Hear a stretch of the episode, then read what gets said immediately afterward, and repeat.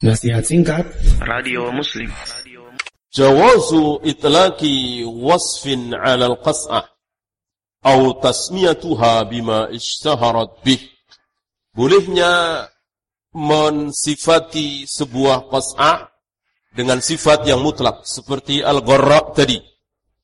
Karena uh, putih maka disebut dengan al-gharra. Al-gharra artinya putih. Atau menamai sesuatu yang memang sudah masyhur Namanya apa, diberi nama, boleh. Ya. E, pemberian nama bukan hanya kepada manusia. Nabi punya unta, ada namanya. Nabi punya keledai, ada namanya. Ini boleh. Ya. Masjid, ada namanya, boleh. Yang tidak boleh, majlis ta'lim. Tidak boleh ada namanya. Ini menjadi, membuat firqah. Majlis ta'lim, al-bayan. Tidak boleh. Majlis ta'lim, Nurul Huda, tidak boleh. Ya.